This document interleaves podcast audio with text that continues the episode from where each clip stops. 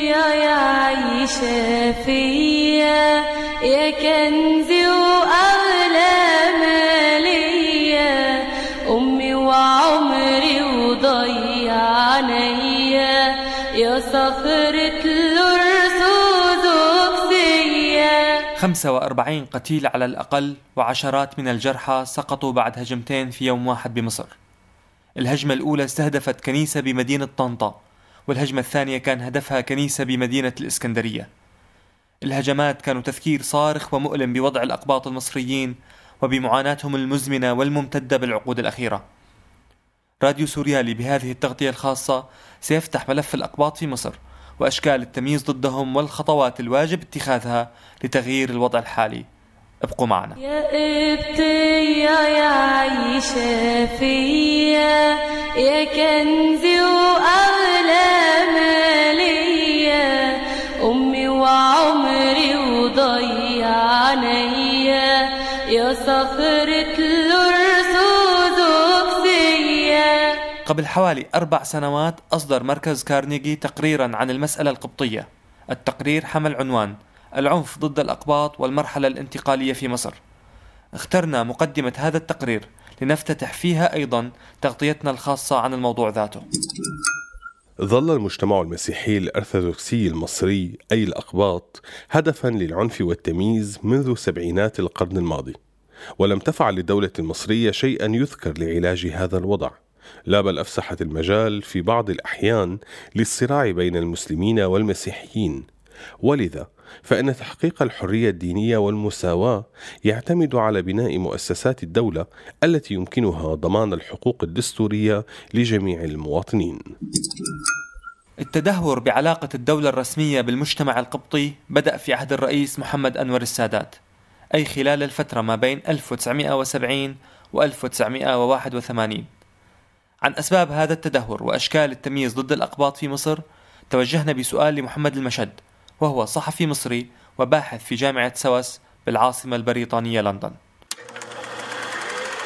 على الرغم من يعني إن المصريين المسيحيين والمسلمين بيعيشوا مع بعض أنت يعني تعرف إن الأقباط في مصر معنى قبطي معناها مصري معنى كلمة قبطي باللغة القبطية.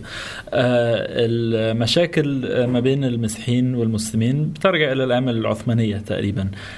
في في ترخيص بناء دور العبادة وفي يعني تنظيم الأحوال الشخصية بشكل خاص. فكان في اعتبار ربما لأنهم اقليه ان هم درجة ثانية من المواطنين آه. بالضبط. المشكلة تفاقمت في الفترة الأخيرة خاصة من أيام السادات ومبارك. بدءا من برضه تنظيم بناء دور العبادة. يعني في آخر عهد مبارك كان تقريبا 50% من الكنائس المصرية غير مرخصة. ترميم الكنائس كان فيها مشاكل. فمن الناحية دي كان في مشكلة تنظيمية وكان أعتقد بعض المسيحيين كانوا يعتقدوا أن المؤسسة الكنسية نفسها بتلعب دور في الموضوع أنها تتواطأ بشكل مبالغ فيه مع الأنظمة المصرية اللي كانت بدورها بتحاول أن تريح يعني بشكل ما بعض المواطنين اللي كان عندهم اعتراض. فقط مسألة دور العبادة وترميم دور العبادة؟ لا هجي لك بقى. آه مش فقط مسألة ترميم دور العبادة. يعني في الفترة الأخيرة خاصة من الثمانينات آه نقدر نرجع لانتشار الفكر السلفي في مصر آه من الثمانينات. يعني الثمانينات كان في فترة معروفة إن كان في رجوع كثير من الوافدين اللي كثير من المصريين اللي كانوا بيشتغلوا.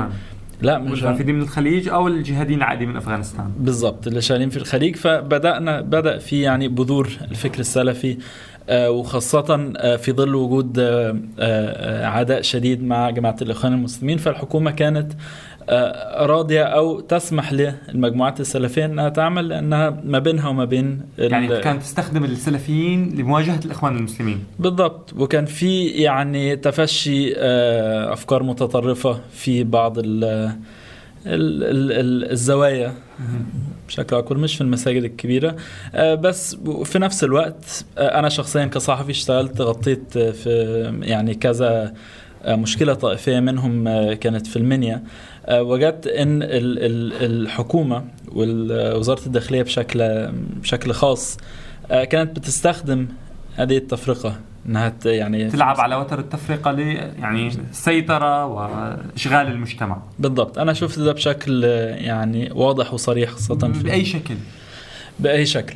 آه آه يعني إذا حدث مشكلة ما بين مجموعة مسيحية ومجموعة آه مسلمة آه، يعني نفترض من المشاكل كتير اللي بنسمعها لها علاقة بالزواج لها علاقة بعلاقات آه، آه، ما بين غرامية مثلاً، غرامية نعم. بالضبط.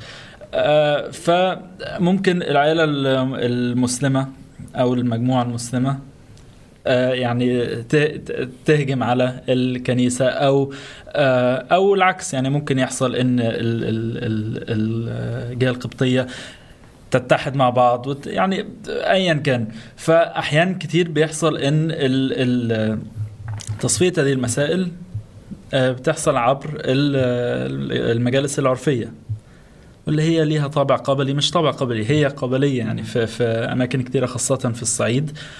ويبدأوا آه، يتكلموا عن الموضوع بشكل بشكل طائفي بحت في حين إنه ممكن يكون في تدخل قانوني.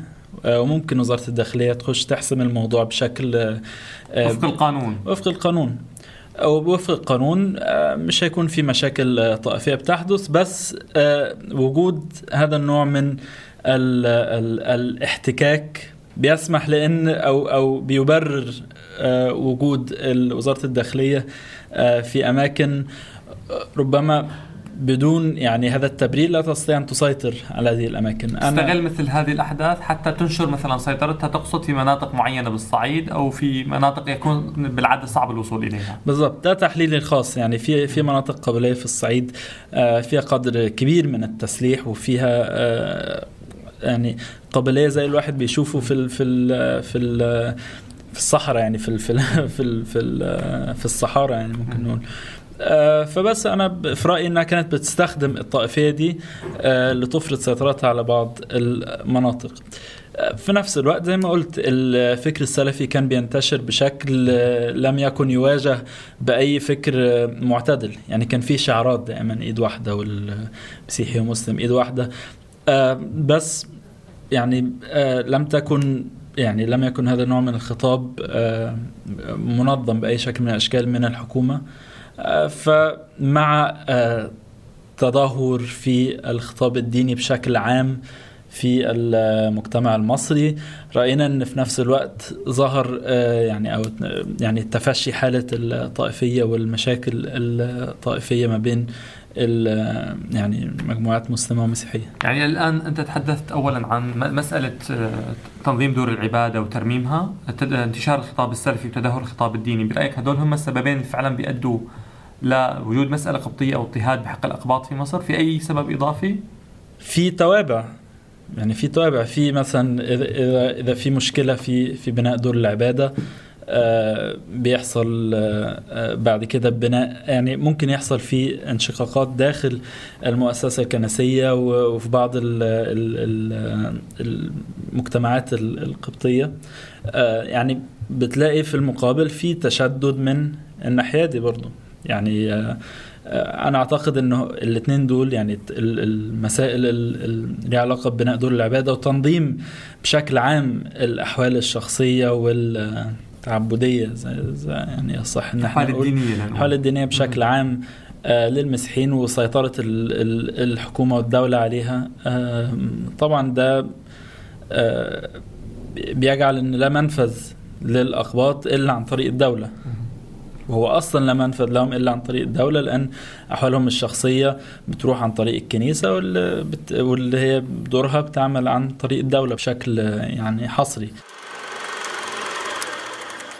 ومن الممكن أيضا استنتاج بعض أشكال التمييز بحق الأقباط من توصيات قدمها كذلك تقرير كارنيجي آنف الذكر. توصيات تشير إلى جذور المسألة القبطية في مصر وهذه التوصيات هي باختصار ينبغي تعيين النخب القبطية في مناصب وزارية أو في المجموعة الفرعية من المقاعد البرلمانية غير المنتخبة فهذا من شأنه توفير صوت أكبر للمسيحيين داخل الحكومة التي في وسعها تحسين أوجه القصور المؤسسية ومعالجة عدم المساواة. إجراء إصلاحات أمنية تضع الشرطة في خدمة المجتمعات المحلية لذا ينبغي على الشرطة أن توفر الحماية لجميع المواطنين المصريين بمن فيهم الأقباط وألا تكتفي بحماية مصالح الدولة فقط. التحقيق في فشل قوات الأمن في الدفاع عن الكنائس وغيرها من المواقع المستهدفة بسبب علاقتها بالمجتمعات القبطية. إعادة النظر في التوصيات الواردة في تقرير لجنة العطيفي إذ أوصى التقرير المذكور الذي صدر بعد موجة من الاشتباكات الطائفية في العامين 1971-1972 بأن توضح الحكومة الإجراءات اللازمة لبناء الكنائس ويمكن أن يساعد إصدار وتطبيق قانون موحد لبناء دور العبادة في تخفيف مصدر متواتر للصراع. وبالإضافة إلى توصيات تقرير كارنيجي يذكر الصحفي والباحث محمد المشد أيضا مجموعة من الإجراءات التي تقود برأيه إلى حل المسألة القبطية في مصر. أعتقد يجب على الحكومة أن تزيل بشكل بشكل عام خانه الديانة من البطاقة الهوية الشخصية المصرية. نعم. ماشي لأن دي بتحدث مشاكل كثيره بشكل عام. يعني طبعا ومشاكلها أكبر بكثير للادينيين وال- والبهائيين وما إلى ذلك. فأعتقد دي يعني بداية إن يعني لا يصنف ال ال ال الشخص وفق انتماء الديني على بطاقته الشخصية. بالضبط. يعني إذا حصل شيء للشخص ده في زواج أو في أي شيء أي شيء له علاقة بأسرته بترجع على طول للكنيسة وللدولة على أساس كنيسه فأعتقد ده آه، نمرة واحد. نمرة اثنين للأسف ال ال ال النظام الحالي المصري آه، أفسد هذا المصطلح وهو تجديد الخطاب الديني. ولكنه بالفعل مطلوب. ربما ليس على الشاكلة التي آه، يسعى إليها السيسي على الشكل الرسمية تمام. بالضبط. بس هو مطلوب. ليه؟ لأن آه لأن في خطاب موجود حاليا مبني على آه احتقار الغير. أو مبني على هذه الفكرة أن يعني نحن يعني مسلمون و- ودون الكفار يعني المسلمين والكفار. وفي ناس بتحاول فعليا إنها ت- تفكر فكرة الجزية وبتنسى أصلا إن في عقد آه، يعني يمتد القرون ما بين المسيحيين وال- والمسلمين في مصر قائمة على المواطنة يعني حتى وإن لم تكن عبر العصور بشكل عادل ليست مواطنة خالصة. بالضبط.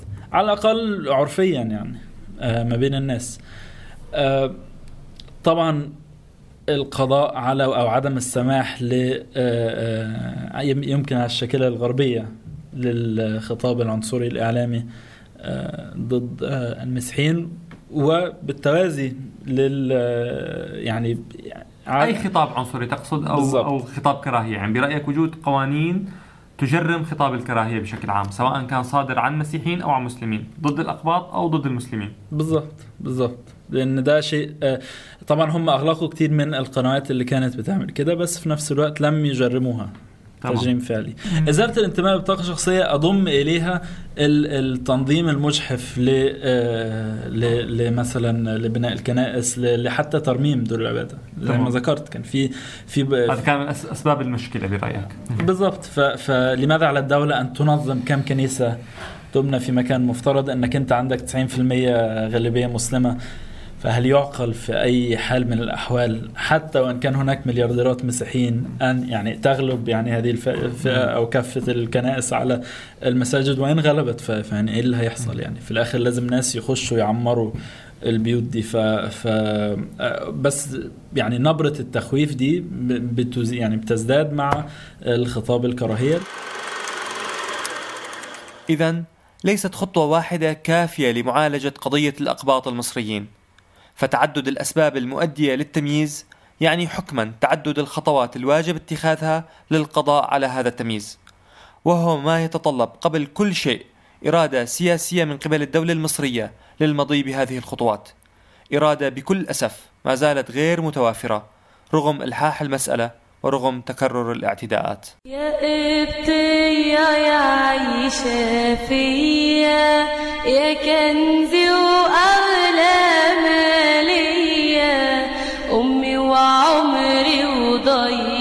عينيا يا صخرة الأرثوذكسية بدأت